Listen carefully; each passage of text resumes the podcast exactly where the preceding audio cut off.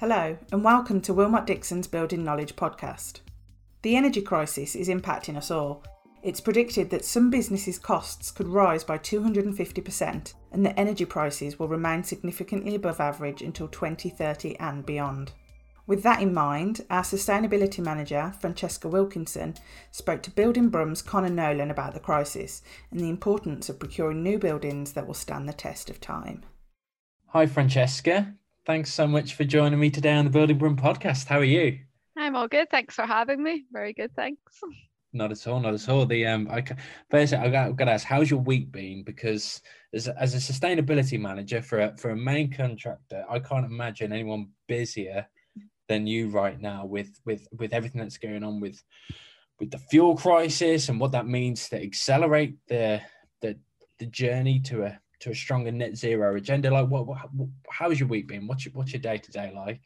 I think you summed it up. It's um, very busy. Um, my role, I'm involved in very early new business projects all the way through to ones that are on construction right now. So my remit covers currently 27 projects, oh um, and I'm managing all the sustainability aspects as well as environmental on all of them, and then answering all the, the, the big the big news questions of the day as well. The amount of times that fuel crisis and net zeros just people asking me in the office, etc. It's all all consuming. So that well, that's amazing. So you've got 27 projects, and you you involve the whole project life cycle. It sounds. Yeah. how do you find the technology has changed from say the project eight, which you might have started a year ago or two years ago to Project 27, which you started last week, and it's a new development. Dear, you must constantly be be learning new new new, new methods. Yeah. Um, I say a big a big chunk of my um my role is being on that kind of precipice of, of new technology, being on top of the regulations that are changing, and and just being that support for the teams. So when the projects come, design managers, estimators can can run with it, but I need to have that information for them to do it. So yeah, a big part is just learning all of that, constantly researching. Um, it's an ever moving end line. Um, so yeah, it's crazy doing all that. But as you said, like from projects that we currently have on site that might have started in pre-construction three years ago, um, it's changed massively to ones we have in pre-construction now. So if I think back three years ago, my percentage time on each project was a couple of percent a week. I would just pop into a meeting, give a little spiel on sustainability and step back out. Um, and most of my time was around environmental compliance.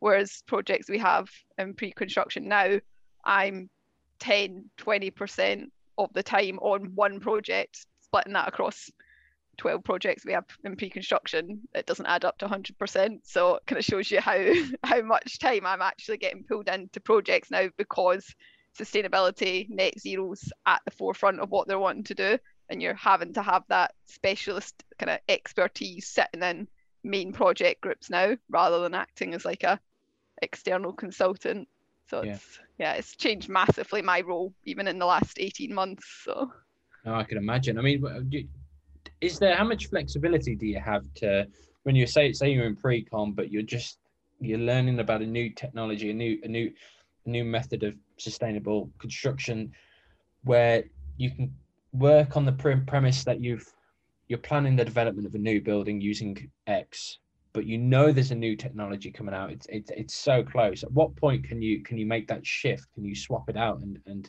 and implement it something new is how how flexible is that process? Um it's very difficult i would say as an industry we're very risk averse. Um it's not many of our not many customers in the industry that want to be the early adopters if they if they're not sure it's going to work. Um but i think that's where the benefit of kind of me working across so many projects is that i can take the knowledge and expertise of saying well we have done it here or we've done something similar. Let's um, kind of put it towards the customer for the next project they have in the pipeline. So they might not do it in the one we're currently working on, but we we use our knowledge and expertise and kind of investigating and research into it to inform the next project of their pipeline. So it's there's not often where there's like, like an immediate shift to oh there's new technology, oh we're going to use it on this project. It's quite a long term process to we're just we're just a risk averse industry overall. So it's Oh, it's, it's, yeah, it's hard to get them in there. So. But sure, with, with, this is the thing. There's the need for net zero. It, it, it's it well, it's, it's well improving. It's obvious, and the fact that the technology is now there, and the designs are there to create these net zero net zero buildings. How are you seeing the adoption of of, of net zero buildings? What, what what what what's the appetite like from a private private sector, higher education? Where are you seeing like sectors really embrace new modern methods of construction and net zero and, and, where do you see some sectors that coming up and putting barriers up and just or either facing barriers because of the perhaps the costs that are involved I would say from my experience that the ones that you can say are leading the way are, are the higher education. Um, they are being pushed by the students on the campuses wanting more sustainable students. Um, there's research out there now that something like 37% of people rate sustainability in their top three when they're choosing what university they're going to. So it's the universities are getting pushed. Yeah, they're getting pushed by their students. Um, there's so many student campaigns now and like groups. So I definitely say higher education, um, as well as their ability to tap into their own research, um, are the ones leading the way in net zero. Um, like for example, one of our early early adopters um, in net zero and carbon reduction was the University of Leicester and their Centre for Medicine um, project that they done.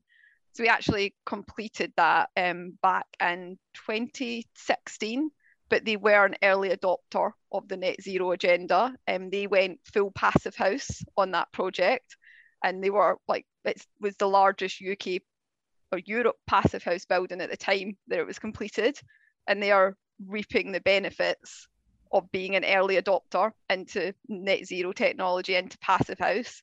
Um, we replace a building on their campus that was using 500,000, like in monetary terms, that's how much it was costing to run the building for energy, with a passive house building that would then cost 57,000 per year to run.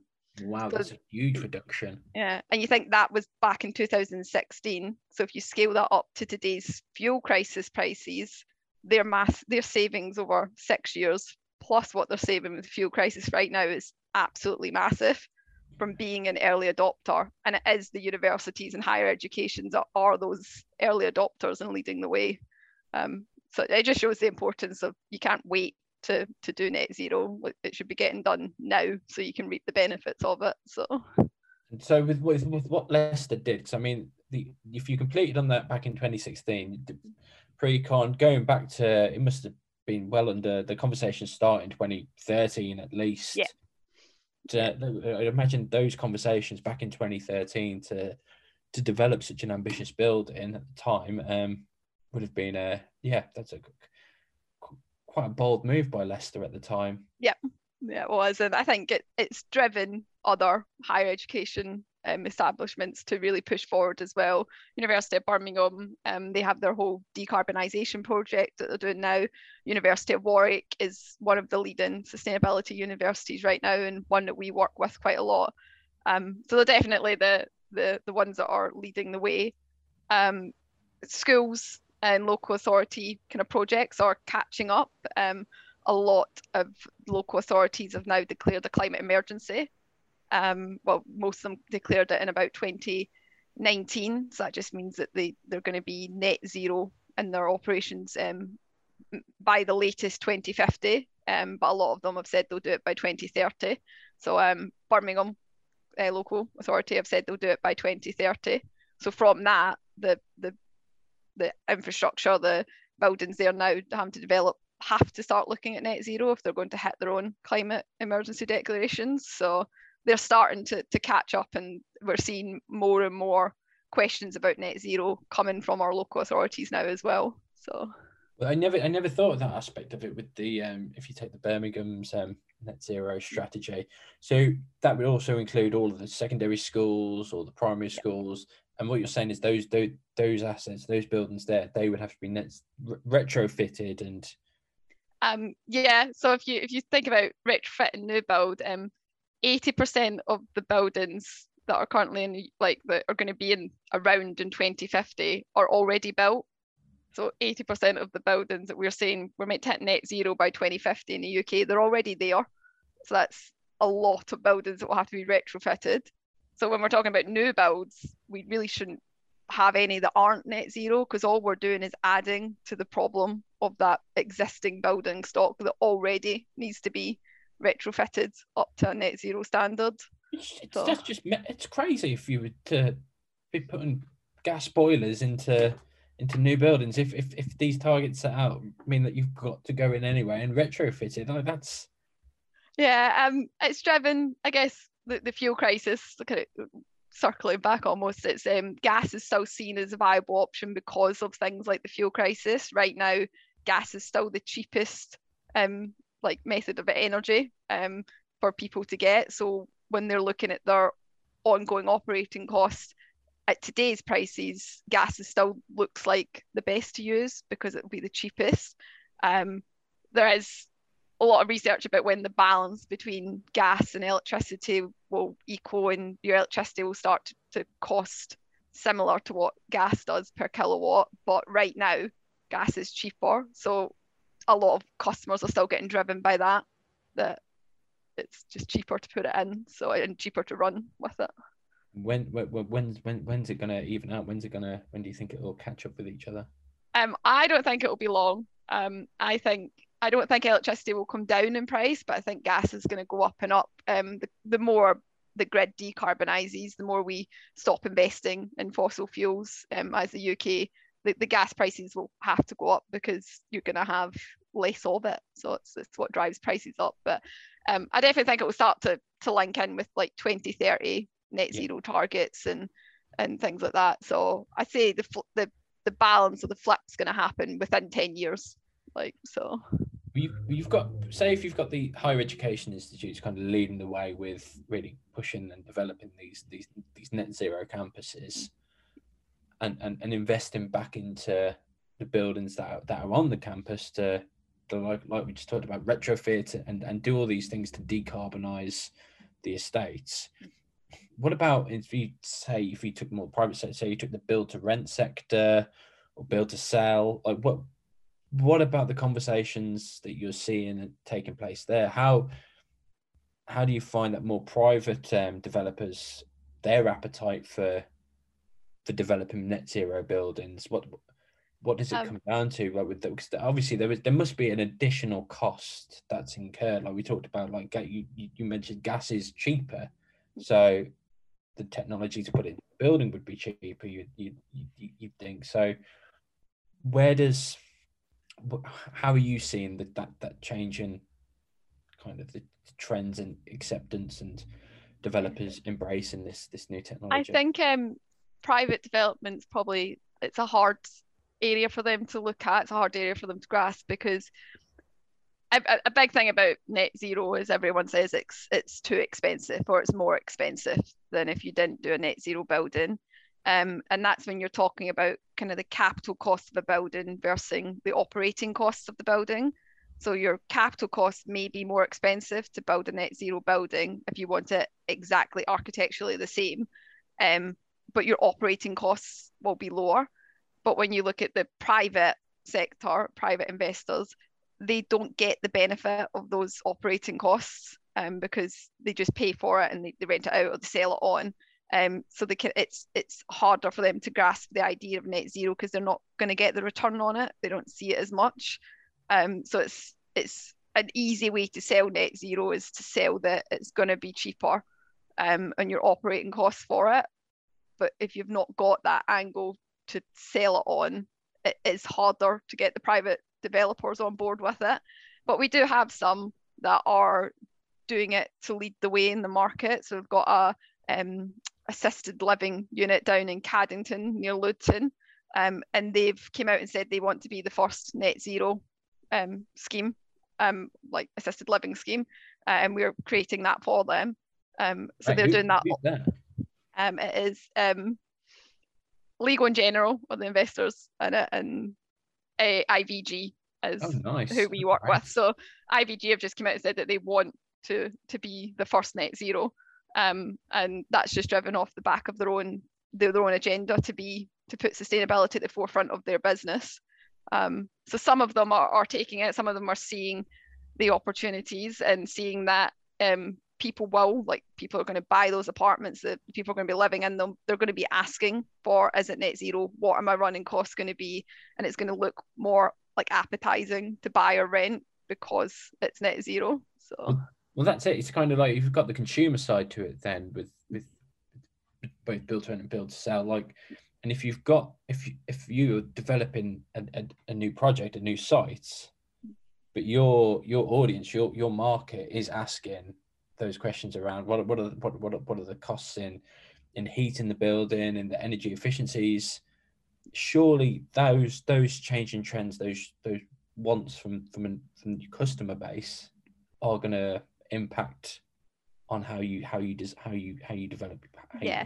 you i think that's that started to be seen like particularly with the fuel crisis from the beginning of the year. We're starting to see that kind of change in the consumer what they want and then the developers private investors picking up on that and realizing that people are asking for this. This is a high agenda point for a lot of people and it, it's kind of been reinforced by the fuel crisis. Um, people who are buying homes are directly being hit in their, their day-to-day cost of living um, so it is starting to get higher and higher on their agenda, and it's and it's slowly filtering through now. Um, we we see it on some of the opportunities we're looking at. We're getting more and more people putting net zero at the top of their agenda because the public's asking for it or the people, people are asking for it. So that's interesting. What about projects where they currently they're still maybe they're still in pre-con and they've originally been thinking about having it as just like putting a gas boiler in, but now they're coming back saying like right we want to we want to re we want to re look at this and introduce a, a an electric um, electric system that's going to provide um, rather. Are you seeing that those conversations take place? We are seeing those conversations but it's it's less of them coming and saying going from one extreme to the other no, no they've not came and said i want to hit building regs and all of a sudden it's oh, i want to be completely net zero. Um there's a term net zero ready uh, and that's the uptake of that has been it's getting bigger. So that's where uh-huh. the it's the building's not going to be net zero when it's completed, but the infrastructure and the systems are in place to easily retrofit it to be net zero. So it might have a gas boiler just now, but the pipes, the radiators, the infrastructure, they're all sized so that in five years' time you can take that gas boiler off and put an air source heat pump on it. And that's the only change you have to make. And then it'll be net zero. Um, so a lot of people can ask him for that. They, they want the short-term benefit of having gas because it's it's cheaper, but the infrastructure, the building will be easily retrofitted to be net zero. So it's a net zero ready building, is what it's known as. And it can be other things such as like you might not have PV solar panels on the building when you're doing it now, but you've built the infrastructure and the weight of the building to be able to take the weight of a PV panel or a PV array so it yeah. can be put on later. So it's more more of the customers are starting to look at things like that, that we don't have the capital cost right now to go fully net zero, but we know that we have to make it as easy as possible to be net zero in the future. So okay, no, I, I, I never, I, I, maybe I had come across net zero already, but I probably didn't really recognize that. Yeah, if you're if you're looking at a new development and putting everything in place for that retrofit that that needs to take place so that you can keep the costs to develop the site originally then um yeah no I t- totally get that. I mean what what about the because you've got as Willmott Dixon you've got a your now or never policy that you implemented and you've been working on it, it, it's almost 10 years old now isn't it really when you look at when it was starting to be developed? I remember chatting before and it's it's something that's been something that you've been working on and, and developing for years. So what I what I'm keen to like, understand is with the implementation of of the now or never strategy and, and what you're working towards your own net net zero goals um what are the benefits that you expect to see in the in the long term when you're working with clients for the fact that you as as an industry leader having your own net zero strategy on how to kind of achieve achieve the goals that you're set yeah. in developing more sustainable buildings, both externally but also um, looking at the supply chain and, and, and looking at all aspects of the business. I mean, And in, in that case, how, how, how, how is that impacting your relationship with clients because they know your stance on it? But also, if you look at the the projects that you mentioned before with, with the university site in Warwick, where do you find that there's key moments for you learn more about the, the sustainable journey that you're on and you're able to kind of improve that the, the improve on really what's the, what's the word I'm looking for? It's I think uh, you've learned so much from the work that you're doing that you're able to raise the knowledge within the sector as a whole, essentially.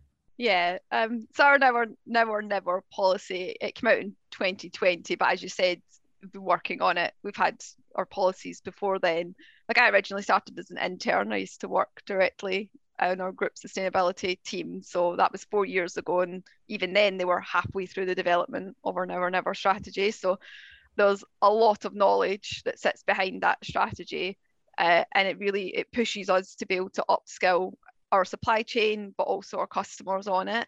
Um, University of Warwick's a really good example. Um, we, we like to say that we are a trusted advisor to them. When the university were developing their own carbon policy, um, they asked me uh, and our head of sustainability to go in and speak to them and to help develop their carbon policy. So they're trusting us because of our background, because of the strategy, because of the, the impact we've had on their campus. We've, we've built four or five projects for them.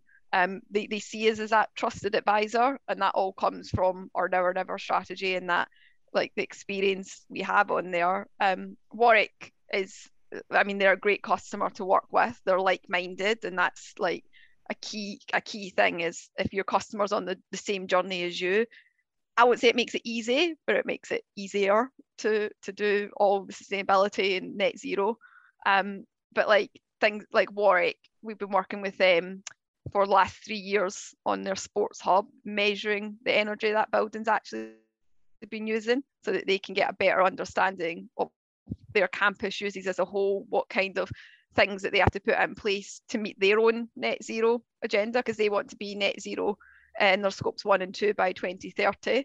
Um, whereas we are going to be net zero in our operations by 2030. So we're they're learning from what we already know. Yeah. Um, so a lot of the, the work we've done there uh, on Warwick, um, we use our it's a verification energy um, modeling system called Energy Synergy, whereas we we keep with the projects for years after we hand them over and actually are they performing as they're designed. We've handed over a building and said it will use x amount of energy. Is it actually using that? And we put a bit of the onus on ourselves. It's not just oh yep there's your building there's your keys good luck. Um, we're going to walk away and start the next one we, we take a responsibility to make sure that those buildings are as energy efficient as they should be that the people know how to use the buildings that the systems are optimized um, Warwick University Sports Hub, for example, we potentially saved them £40,000 in their first year of operation just by going back in and looking at how's the building being used? Do the people that are facilitating and facility managers actually know how to use the building? Are the systems being used correctly by them? And just part of it was upskilling them, part of it was looking at are these the right systems that we put in it? And we use things like energy synergy and all the lessons learned from that to inform the next design and the next buildings. Every time we go back and work with Warwick, we go, oh, we learnt this X, Y, and Z on this project. Let's now implement that on the next one and do it better and do it better. So these long-term like working relationships with our clients are key um, because you just every time you just get that little bit better, that closer to everyone's target of net zero. So it's Tell me, tell me. So, how is the um? Is it the the sports? Was it the sports centre in Warwick? Did you say? Yeah, so the, the sports and wellness centre on on the campus. So. So how when when did you when did you reach PC on that scheme? Uh, that was so three years ago. Um, okay. So 2019. Yeah. And off so, the top of your head, have you got any any like key takeaways? Any like dramatic statistics you can kind of throw out there to say? Uh, from the, the study we done on there, there was things like um 27% of their lighting was getting used out of hours. So the building was closed, locked up, but 27% of all the lighting energy was still being used. Um, they had 32% of their small power being used out of hours. Um, and the Sports and Wellness Centre has the biggest UK um, university gym. So it's, it's a high intensity building anyway, and you've got 32% of that energy being used out of hours. It's it's cra- crazy statistics. So you look at that and then relating it straight to money. That's where you've got those 40k savings just from yeah. That, that, that's the two that always stick with me. It's just the the 27 and lighting and 32% of small power being used out of hours. It's no, it's that's massive. That is yeah. huge, and yeah, I, I, can see what you mean in terms of being able to take that knowledge forward, everything you learn from these projects, and and move them move them on to um further down the line working uh, we've done it um the next one we completed there ibrb and we're running energy synergy as well uh, and a big takeaway there is um, we actually ran two models uh, with different occupancy hours. We ran one if the building was getting used nine to five, and we ran one if it was 24 hours. Because um, this is a the IBRB building is, is open to researchers, so the idea was that it would be open all the time. Any scientists go into their labs at any time. Uh, but when we showed the uni the amount of energy that you could save between a nine to five building or 24 hours, they are now looking at their own structure of like, should the full building be open 24 hours? Can we close off labs one, two, and three and not let people? Yeah. yeah. So it's, it's, it's without doing the kind of energy modeling and optimization, you wouldn't really understand the implications of things like as simple as opening hours on the thousands it could save you in energy cost, but also the carbon associated with all that as well. So, absolutely, absolutely, that's fascinating.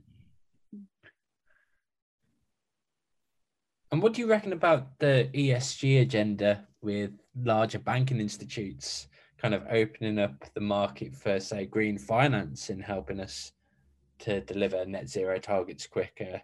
I mean, because we, we talked when we talked about before with with with, more, with our private sector clients, is that is there opportunities that are there for them to kind of access this type of cash and have you seen is it, it how your personal like your out your outlook on it with the fact that this these things are now available do you think that's going to install further confidence on when people are on these journeys to for, for to, to to build net zero and use modern methods of construction um, I think it can only help. Um, one of the big barriers to net zero, a lot of people say, is is the capital cost of it. So if you've got green finance, uh, green loans opening up in the market there, it, it can only help because you're almost taking away part of the barrier, the, the money barrier there. Um, if you, but it also it does put more emphasis on the importance of it. If you've got these massive market of green finances banks all committing to and it's it's billions of pounds that they're, they're committing to put into the green investment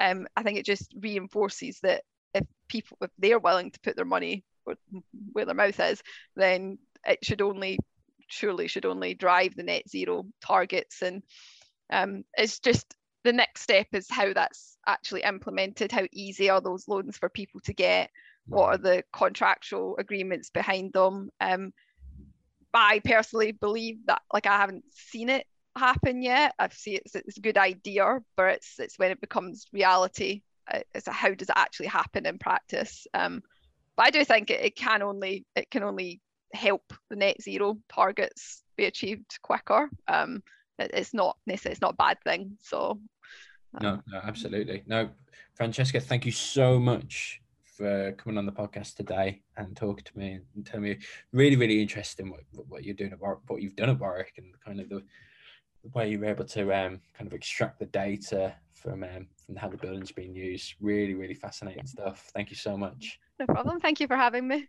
Great stuff. Um, I will speak to you. Definitely speak to you again soon. I'm interested to hear how um, yeah how Warwick kind of grows and and develops out further and then yep. especially this new what was the what was the building you mentioned before with the um the research center that's um ibrb so the interdisciplinary research yeah ibrb I know. no yeah keen to understand how they um what decision they make in the end. Yeah. No thank you so much francesca. No problem thank you